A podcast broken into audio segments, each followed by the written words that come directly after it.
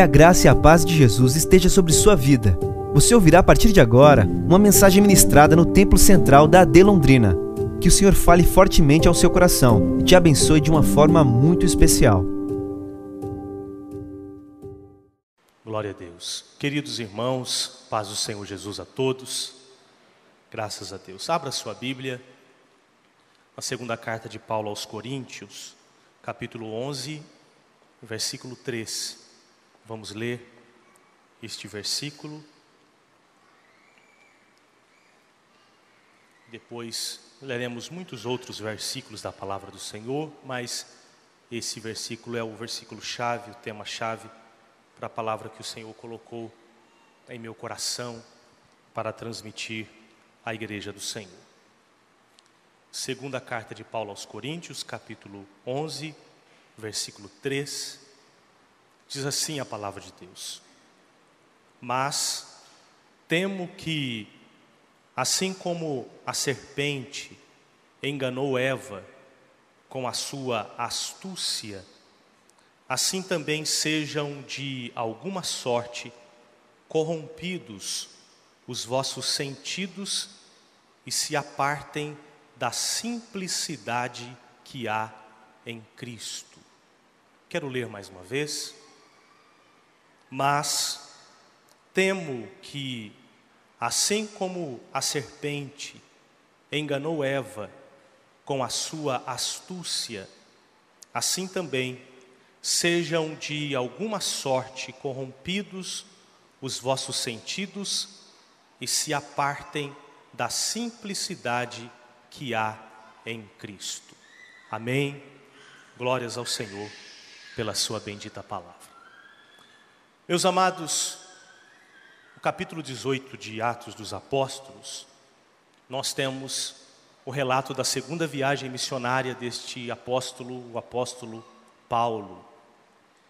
E nesse capítulo ele chega na cidade de Corinto, na região de Acaia, e a palavra do Senhor diz que ele fica por ali, nesta cidade, por um ano e seis meses, 18 meses, mais precisamente. E o Senhor levanta ali uma grande igreja, uma igreja pentecostal, uma igreja cheia da graça de Deus, uma igreja que foi muito abençoada pelo Senhor.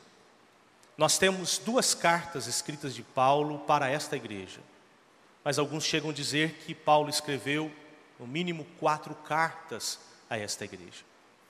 Foi pelo que podemos ver, a igreja também que deu mais trabalho para o apóstolo, seja os seus problemas internos ou sejam problemas externos. Esta igreja é uma igreja onde o apóstolo não só iniciou o seu ministério, iniciou esta igreja como um apóstolo, mas ele também foi um pastor desta igreja, que por meio de cartas e de visitas ele pastoreou esta igreja. Esta segunda carta que Paulo escreve ao, a esta igreja, a igreja de Corinto, é uma carta pastoral também, uma carta onde ele vai tratar algumas dificuldades que esta igreja estava passando. E o versículo 2 deste capítulo que lemos fala do coração deste pastor Paulo, dizendo: porque eu estou zeloso de vós, com zelo de Deus. O seu coração era um coração zeloso, ele tinha um zelo para esta igreja, ele tinha um carinho para esta igreja, porque, em síntese, o papel de um pastor é alimentar as ovelhas e afugentar os lobos. E ele está falando a respeito deste propósito que ele tinha, um propósito de preparar esta igreja, como o versículo 2 continua, porque vos tenho preparado para vos apresentar como uma virgem pura a um marido, a saber, a Cristo. Ele utiliza esta figura de linguagem de um pai que um pai nesse sistema oriental daquele tempo que arranja um casamento à sua filha, acerta todos os detalhes para o casamento, para um excelente noivo, o melhor, o mais, nove, mais nobre dos noivos, e ele tem então um tempo para preparar esta filha, para apresentá-la à data do casamento para esse noivo. E ele então coloca-se como um pai espiritual desta igreja, dizendo que o seu zelo, o seu desejo, o seu propósito, a sua responsabilidade era preparar esta igreja como uma noiva, uma noiva pura, uma noiva virgem, uma noiva sã, uma noiva pronta para o noivo, que este noivo é Cristo Jesus. Nós somos esta igreja, somos a noiva do Cordeiro e estamos, a igreja do Senhor, está sendo embelezada, cuidada, preparada, preservada para o dia do encontro com este noivo que o Senhor tem para com as nossas vidas. Porém, meus amados, ele traz uma dificuldade que esta igreja estava passando, ou um temor que eles estavam passando. O temor é que se infiltrou no meio desta igreja alguns falsos obreiros, que o texto da, igre... da, da versão nova, versão internacional, no versículo 5, vai chamá-los de superapóstolos, que eles com astúcia estavam enganando os irmãos. Eles tinham uma boa aparência, pareciam apóstolos, pareciam obreiros, mas aquilo era uma hipocrisia, era uma falsidade. O versículo 4 do texto que nós lemos vai falar, e o apóstolo vai falar a respeito de como é que eles se manifestavam. Diz: Porque se alguém for pregar-vos outro Jesus, eles pregavam outro Jesus, que nós não temos pregado. Não somente isso, eles dizem que eles chegavam com outro espírito, era um espírito diferente, eles tinham uma maneira diferente, eles tinham um jeito diferente que não era igual do apóstolo Paulo. E também ele vai dizer que além de eles pregarem outro Jesus e de chegarem num outro espírito, eles manifestavam um outro evangelho. Eram obreiros que foram infiltrados no meio da igreja do Senhor, que traziam um outro Cristo, que traziam um outro Espírito e que traziam um outro Evangelho. E o apóstolo, então, no versículo 3, ele diz: Eu tenho medo, eu temo, assim como a serpente enganou a Eva com astúcia assim também alguns de vocês sejam de alguma forma corrompidos nos vossos pensamentos, a vossa mente, o vosso entendimento, e assim vocês se afastam da simplicidade, da singeleza, da honestidade, da sinceridade e da pureza, que é a santidade, a integridade devida a Cristo. E ele utiliza então esta figura de linguagem, ou ele traz a nosso entendimento a, a figura da serpente. E lá em Gênesis, no capítulo de número 3, versículos de número 1 em diante, nós vamos ter então esta palavra, que está em Gênesis capítulo 3, a partir do versículo 1, que vai dizer: Ora, a serpente era a mais astuta de todas as animálias do campo que o Senhor Deus tinha feito.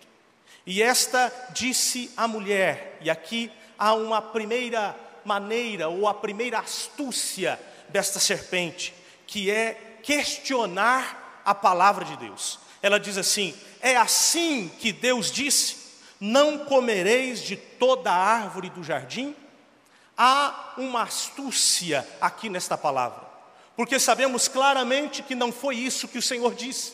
Não foi desta maneira que o Senhor disse, mas ela traz um questionamento, ela traz uma pergunta capciosa, dizendo: É assim que Deus disse: Não comereis de toda a árvore do jardim? Então a serpente traz um questionamento, mas depois a serpente, com sua astúcia, não somente traz um questionamento, mas ela nega a palavra de Deus. No versículo 4, a serpente disse à mulher: certamente não morrereis. A palavra do Senhor era para que eles viessem a comer de toda a árvore do jardim. Era para que eles se alimentassem de toda a árvore do jardim, menos da árvore da ciência do bem e do mal. A primeira questiona, o primeiro questionamento era: vocês não podem comer de toda a árvore. Não era isso que o Senhor tinha dito.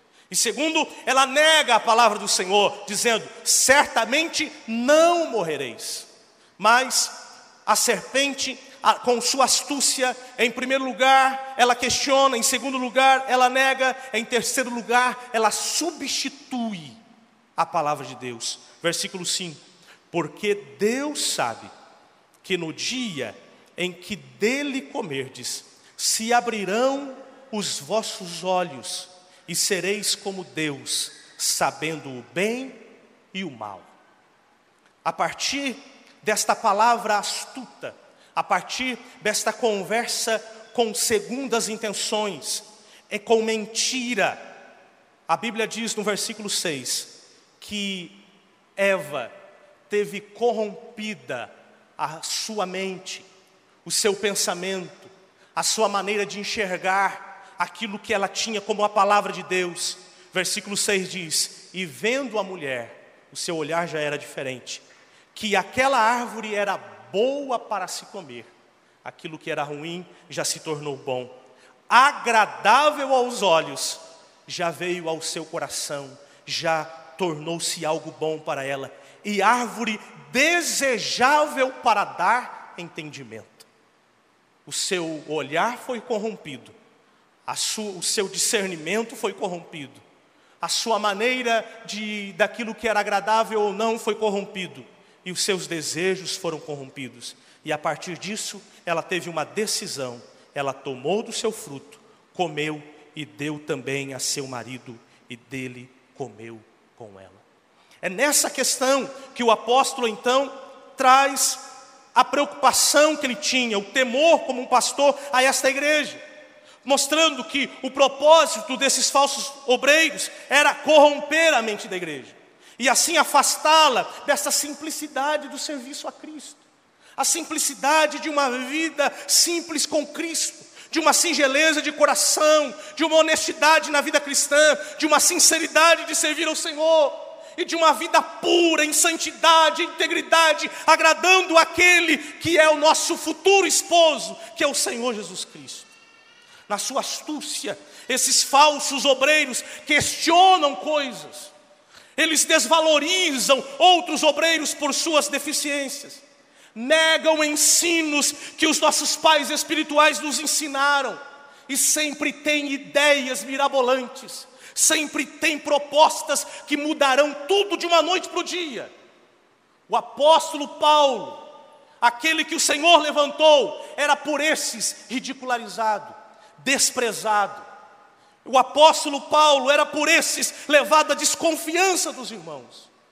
E o apóstolo então, trazendo uma palavra dura a essa igreja, ele denuncia esses queridos, esses falsos, para a igreja que não via como falso. A igreja estava sendo enganada por eles, mas o apóstolo denunciando na segunda carta aos Coríntios, capítulo 11, a partir do versículo 13, ele vai dizer quem eles são. Eles são falsos apóstolos. Eles são obreiros fraudulentos. Eles se transfiguram com apóstolos de Cristo. Ele vai continuar dizendo: e não é maravilha, porque o próprio Satanás se transfigura em anjo de luz. E não é muito, porque os seus ministros se transfiguram em ministros de justiça, mas o fim dos quais será conforme as suas obras.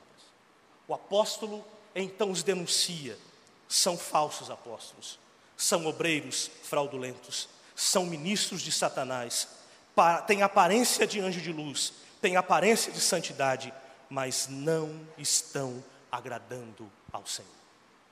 Meus amados, diante disso, a palavra do Senhor ao nosso coração, que o Senhor colocou em meu coração, é diante deste perigo iminente e evidente de falsos que trazem palavras que aparentemente são boas, mas nos afastam do Senhor. diante desse perigo iminente e evidente, que possamos olhar para a simplicidade que devemos a Cristo, a simplicidade de fé que devemos dar a Cristo, a simplicidade que significa uma singeleza, um coração puro, uma pureza que devemos entregar a Cristo. E a partir disso eu quero trazer aos irmãos que simplicidade nós devemos trazer. Em primeiro lugar, voltemos à simplicidade da comunhão. Esses falsos obreiros introduziram esta igreja a divisão. Em 1 Coríntios, na primeira carta aos Coríntios, no capítulo de número 1, versículo 10 em diante, o apóstolo diz: Rogo-vos, porém, irmãos, pelo nome de nosso Senhor Jesus Cristo, que digais todo uma mesma coisa, e que não haja entre vós dissensões, antes sejais unidos em um mesmo sentido e em um mesmo parecer. Porque a respeito de vós, irmãos meus, me foi comunicado pelas famílias de Cloe que há contendas entre vós. Quero dizer com isso que cada um de vós diz: Eu sou de Paulo, e eu de Apolo, e eu de Cefas, e eu de Cristo. E ele completa: Está Cristo dividido? Foi Paulo crucificado por vós? Ou fostes vós batizados em nome de Paulo? Esses falsos obreiros introduziram divisões. Uns gostavam de certa doutrina, outros gostavam de certo costume, outros gostavam de certo jeito. O apóstolo está dizendo: não, isso não é simplicidade. A simplicidade é viver em comunhão, é viver no mesmo pensamento, é viver sem dissensão, é olhar de uma maneira só para outra. A simplicidade de Cristo é olharmos somente para Jesus, o Autor e Consumador da nossa fé. Toda vez que houver qualquer um desse tipo de divisão, de dissensão, de facção, Cristo não está no meio, Cristo não participa disso. Isso não vem de Deus, isso não está segundo a vontade de Deus, mas que todos olhemos para Cristo e para o próximo, amando-os para a glória do nome do Senhor Jesus Cristo. O Senhor também nos faz voltar à simplicidade da comunhão, não fazendo com que sintamos superiores uns aos outros. Ninguém é maior do que o outro na casa de Deus. O talento de um não faz ele ser superior ao outro. A sua condição financeira não faz ser superior ao outro. Os seus dons ministeriais ou os seus dons não faz superior ao outro. Pelo contrário, a palavra do Senhor fala que todos nós somos simples. Na realidade, o Senhor chamou os simples. Todos nós aparentemente somos nada diante daquele que tudo é. Olha o que está escrito mesmo em 1 Coríntios, capítulo 1, a partir do versículo 26. Porque vede, irmãos, a vocação, a vossa vocação, que não são muitos os sábios segundo a carne, nem muitos os poderosos, nem muitos os nobres que são chamados, mas Deus escolheu as coisas loucas deste mundo para confundir as sábias, e Deus escolheu as coisas fracas deste mundo para confundir as fortes, e Deus escolheu as coisas vis deste mundo e as desprezíveis e as que nada são para aniquilar as que são, para que nenhuma carne se glorie perante Ele. Você pode glorificar o nome do Senhor Jesus por isso.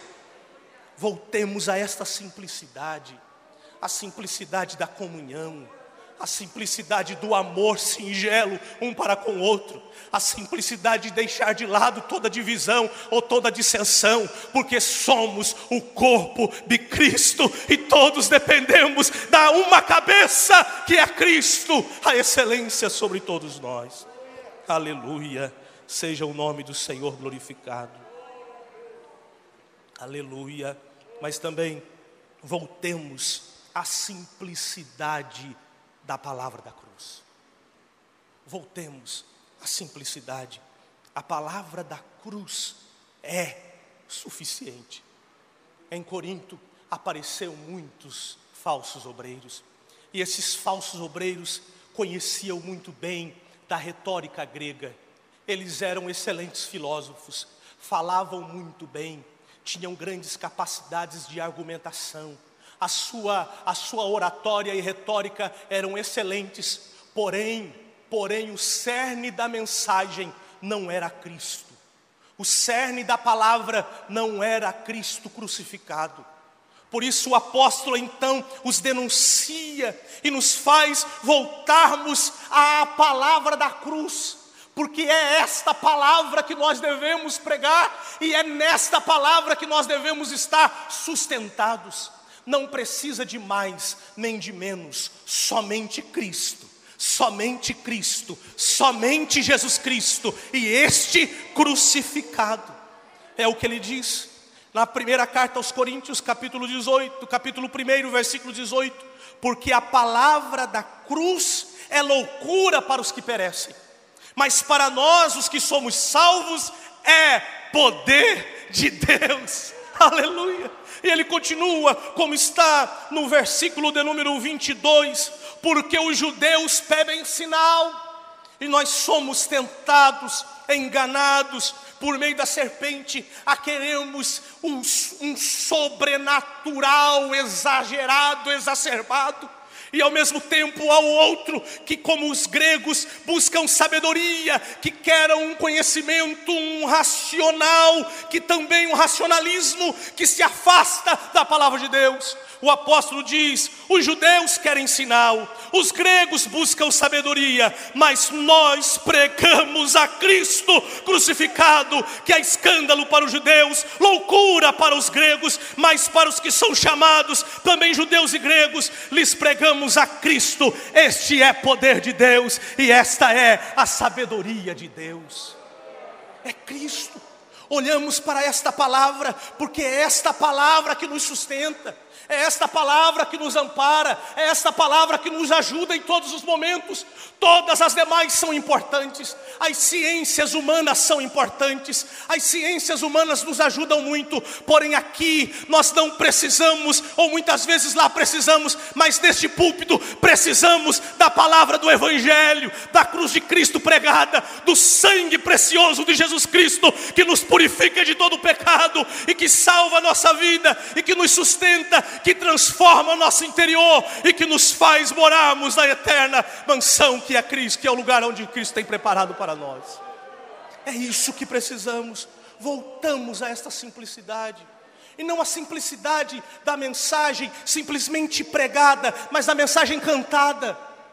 Porque muitas vezes ouvimos a parte mais importante do culto é a pregação, a parte mais importante do culto é todo culto. Todo culto.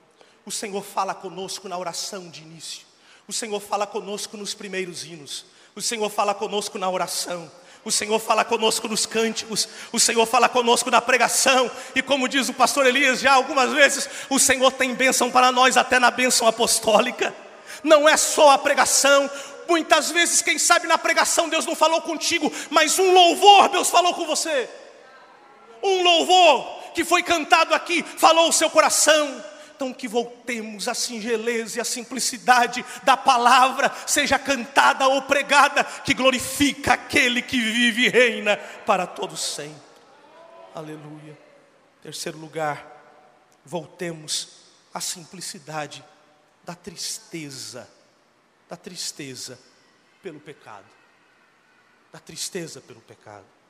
O apóstolo, quando ele escreve essas cartas, e os falsos chegam a dizer que o apóstolo é como que aquele que é duro nas, na carta, mas é frágil e fraco de parecer. Eles dizem, o apóstolo Paulo é aqueles que quando escreve, ele é forte, mas quando ele está aqui, ele é débil. As suas cartas foram cartas que tratavam diretamente com aquilo que a igreja estava passando no capítulo 5 da primeira carta, ele vai trazer situações que a igreja estava passando de dificuldade. No capítulo 7 da segunda carta, ele vai mostrar e se alegrar, porque a sua carta que foi dura, a primeira carta que foi dura, produziu o fruto que ele tanto queria, o fruto verdadeiro que ele tanto queria. E é nisso que eu quero trazer aos irmãos nesse terceiro ponto que voltemos à simplicidade de entristecermos quando nós entristecemos a Deus, de termos desejo de agradar a Deus, de quando pecarmos, buscarmos o perdão de Deus. Meus amados, como pastor, e, e, e quantas vezes nós vemos pessoas que se autodisciplinam, têm as suas dificuldades e se autodisciplina, não procura se consertar com o Senhor. Meu irmão, a Bíblia diz: aquele que encobre as suas transgressões jamais prosperará, não vai à frente, a sua vida não vai ser consertada assim. Jesus está dizendo, e o apóstolo traz para nós, que voltemos a esta simplicidade. Olha o que diz 2 Coríntios 7, a partir do versículo 8: Porquanto, ainda que vos tenha contristado com a minha carta, não me arrependo, embora já me tivesse arrependido por ver que aquela carta vos contristou, ainda que por pouco tempo, eles dizem: Olha, eu escrevi a carta, a carta eu sei que os entristeceu. Quando eu escrevi a carta, eu fiquei entristecido porque me arrependi, não precisava ter falado daquele jeito, mas depois, quando ele viu o resultado, no verso 9 ele diz: Agora folgo, não porque fostes contristados. Agora ele se alegra, não por causa da tristeza, mas porque fostes contristados para o arrependimento. Pois fostes contristados segundo Deus de maneira que por nós não padecesses dano em coisa alguma. Versículo 10: Porque a tristeza, segundo Deus, opera arrependimento para a salvação, da qual ninguém se arrepende, mas a tristeza, segundo o mundo, opera a morte. Servir a Deus e a simplicidade que devemos voltar é se entristecer quando desagradarmos ao Senhor é não deixarmos isso passar, é não deixarmos de vir por um tempo na igreja e depois voltar, é não sairmos da ceia e não tomar ceia e depois de algum tempo voltar a tomar, ou achar que tudo está certo. Não! O apóstolo está dizendo: entristeçam-se. Tenham tristeza, você desagradou o Senhor, você desagradou a Deus, mas há um Deus que permite a tristeza, e essa tristeza não é segundo o mundo porque a tristeza, segundo o mundo, nos afasta de Deus, nos faz estarmos longe de Deus, mas é a tristeza como um filho se entristece quando um pai lhe chama atenção, quando um pai lhe corrige, porque o filho, que quando percebe que o pai lhe corrige, ele chora, mas vem perto do pai, não se afasta, mas se aproxima porque a mesma mão que açoita o filho com carinho é a mesma mão que acaricia. Assim é o Senhor para conosco. O desejo dele é que haja em nós essa tristeza, mas uma tristeza que vai aos pés dele, uma tristeza que nos aproxima dele, uma tristeza que nos coloca com a boca no pó e peça misericórdia a ele, e este Deus bom há de nos perdoar. Mas se não permitirmos que essa tristeza nos domine, a tristeza segundo o mundo nos domina, e a tristeza segundo o mundo vai nos afastando é um dia mais longe, é um pouquinho mais longe, daqui a pouquinho estamos longe de Deus.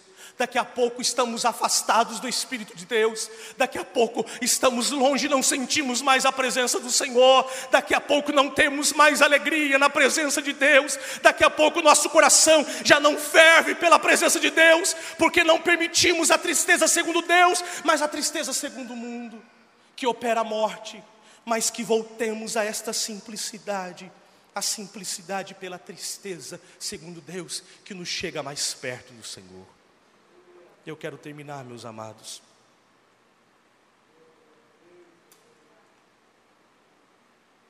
Voltemos à simplicidade da esperança da volta de Cristo. Voltemos à simplicidade da esperança da volta do Senhor a esperança de uma eternidade com descanso de todo sofrimento. Quero ler um texto maior que está escrito na segunda carta de Paulo aos Coríntios, capítulo 4, a partir do versículo 16. E vamos ler até o capítulo 5, versículo 8. E aqui já termino. o apóstolo diz: Por isso, não desfalecemos. Mas ainda que o nosso homem exterior se corrompa, esse homem, essa carne, o interior, a nossa alma, o nosso espírito, contudo, se renova de dia em dia. Por quê? Ele vai dizer, por quê? Porque a nossa leve e momentânea tribulação, o que estamos passando aqui, produz para nós um peso eterno de glória muito excelente. E aqui Paulo faz um trocadilho muito lindo, porque a palavra glória significa peso. Ele está dizendo: há um peso de glória, há uma glória tão pesada, tão grande, tão poderosa, tão enorme, e esta glória é eterna. E aí ele, considerando o que passamos, ele fala: o que passamos é leve e momentâneo porque o que tem para nós é um eterno peso de glória. Versículo 18: Não atentando nós nas coisas que se veem, mas nas que se não veem, porque as que se veem são temporais e as que se não veem são eternas. Ele continua, continua dizendo, porque sabemos que se a nossa casa terrestre desse tabernáculo, esse corpo, se desfizer, temos de Deus um edifício, uma casa não feita por mãos, eterna nos céus, e por isso também gememos, desejando ser revestidos dessa nossa habitação que é do céu. O que é isso? Quando esse corpo foi transformado, se todavia estando vestidos, quer dizer, vivos, não fomos achados nus. O que ele quer dizer aqui? Vivos, mas sem a presença de Deus, vivos, mas sem o Espírito Santo, porque também nós os que estamos desse corpo gememos, carregados, não porque queremos ser despidos ou morrer, mas revestidos, sermos transformados para que o mortal se absorvida pela vida. Ora, quem para isso mesmo nos preparou foi Deus, o qual nos deu também o penhor do Espírito, porque é o Espírito Santo que nos sustenta para isso. Pelo que estamos sempre de bom ânimo, sabendo que enquanto estamos no corpo, aqui nesse corpo, vivemos ausentes do Senhor, porque andamos por fé e não por vista, mas temos confiança e desejamos antes deixar este corpo para habitar com o Senhor. O que ele está dizendo? A simplicidade da vida com Cristo é a esperança de olharmos para a eternidade. Quando nós olhamos para a eternidade, tudo que está aqui é leve e momentâneo, tudo aqui é passageiro, todas as coisas que lutamos, que, que enfrentamos, que sofremos, que, que, tivemos, que temos dificuldades para esta terra, só nos dói muito quando só pensamos aqui. E é para os coríntios mesmo que o apóstolo diz na primeira carta, capítulo 15, que se nós, se a nossa fé for somente para esta vida, nós somos os mais miseráveis de todos os homens. Mas nós temos um olhar eterno, uma mente eterna, estamos aqui, mas é por pouco tempo, a nossa morada é na eternidade. Por isso, meus irmãos, fujam daqueles que dizem o melhor de Deus são as bênçãos terrenas, são as bênçãos egoístas, são os prazeres banais, são aquilo que não dá fruto para o reino de Deus, mas viva nas perspectiva do retorno de Jesus Cristo. Ele está perto para voltar e buscar a sua igreja. Ele prometeu que breve nos arrebatará e nós estaremos encontrando com Ele nos ares. Temos uma certeza de que queremos, seremos salvos da ira do Cordeiro, porque o Senhor não nos destinou para a ira, mas Ele nos destinou para a salvação que temos em Cristo Jesus. Quantos esperando Quantos enganados ou quantos confundidos, esperando que vamos passar pela grande tribulação, ou que vamos sofrer aqui como anticristo.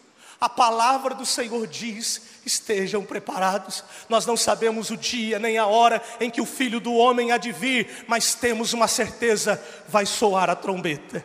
Vamos ouvir a voz do Senhor, aleluia. Os mortos em Cristo ressuscitarão primeiro, nós, os que estivermos vivos, seremos transformados e todos juntos subiremos ao encontro do Senhor nos ares. E ali passará todo o sofrimento, toda a dor, toda a luta, e aqueles que rejeitaram o Senhor, que foram corrompidos, ficarão aqui sofrendo, mas nós estaremos participando das bodas do Cordeiro em alegria com Cristo, o nosso Senhor. Nos coloquemos em pé.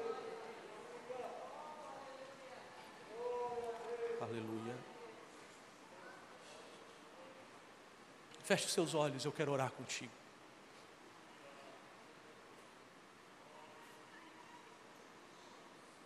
Reconheço, meus irmãos, a dureza da palavra, mas reconheço também que é Ele quem fala, e a palavra de Deus é para nós voltamos a esta simplicidade. Voltemos a esta simplicidade. Essa singeleza de coração, essa sinceridade do serviço a Cristo, que vai embora toda a hipocrisia, que vai embora todo o duplo sentido, que vai embora as dissensões, os segundos propósitos, mas que o Senhor seja o centro, que Ele seja glorificado, que tudo seja para a glória e honra daquele que vive ao dono, o fiel, o Senhor da igreja. Alemasherianda lamastoria calamai. Torianda lamasheria. Torianda lamaste calamashai. Elebaste calamai. Ore calamasheria cai. Torianda lamaste calamashai. Oh Cristo de Talamasheria cai. Aleluia. Glorificado seja o nome do Senhor. Kalimashéria. Aleluia. Telebashéria. Tobria calabastéria. Tu ikei lebere calabashai. Tu iria calamandele calabai. Tu ikele behe calamashoria. Tu ikele mandarabasturia kai. Tei calabashiria andalamai. Tu ikalamandele. Ai le caribasturia. Ele calamai. Oh, aleluia. Pai querido, nós louvamos o teu nome. Nós bendizemos a ti, Senhor, porque o Senhor é fiel. E submetemos ao teu poder, ao seu senhorio. Submetemos a sua graça, a sua misericórdia. Submetemos a ti, Senhor, e olhamos misericórdia de nós, compaixão de nós. Dá-nos discernimento, não nos deixe, Pai querido, sermos frutos de engano, não nos deixe, guarda-nos, livra-nos, guarda-nos. Dá-nos olhos, Senhor meus, para enxergarmos aquilo que nós não conseguimos ver. Faz do Senhor meu sairmos de toda divisão, de toda separação, de toda confusão, e olharmos somente para Ti. Dá-nos um coração simples. Dá-nos, ó Pai querido, um desejo de amá-lo sobre todas as coisas e temer somente a Ti.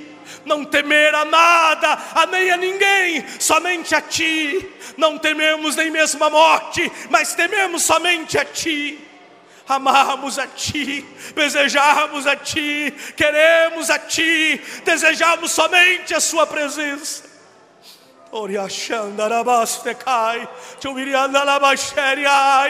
Dá-nos os nossos olhos fixos à eternidade, dá-nos os nossos olhos fixos a Ti. Não nos deixe, Senhor meu, ser ludibriados por coisas que desagradam ao Teu nome. Não nos deixes sermos enganados, ó Pai querido, por propostas que não servem a Ti mas que com simplicidade e com pureza, com honestidade e com sinceridade, com um coração puro e que uma vida santa possamos agradar a Ti, independente do que pensam, do que acham, do que dizem, o que importa é o que o Senhor pensa, o que o Senhor acha, o que o Senhor diz, porque a Ti nós agradamos e ao Teu nome glória para todos sempre. Senhor Deus, te bendizemos te adoramos, te glorificamos, te engrandecemos. Cuida de nós, ó Pai. Cuida da tua igreja, Senhor. Cuida do teu povo, Senhor. Cuida, Pai, do teu povo, é a tua noiva, são os seus pequeninos, são comprados e lavados pelo poderoso sangue de Jesus Cristo. Cada alma é preciosa, cada vida é preciosa, vale mais do que todo ouro e toda prata deste mundo. Deus meu, Deus meu. Oh, Deus meu. Oh, Deus meu. Oh, Cristo de misericórdia. Alabaxere calabai. Nos ajuda, Pai. Tenhas compaixão de nós para a tua glória. Em nome de Jesus.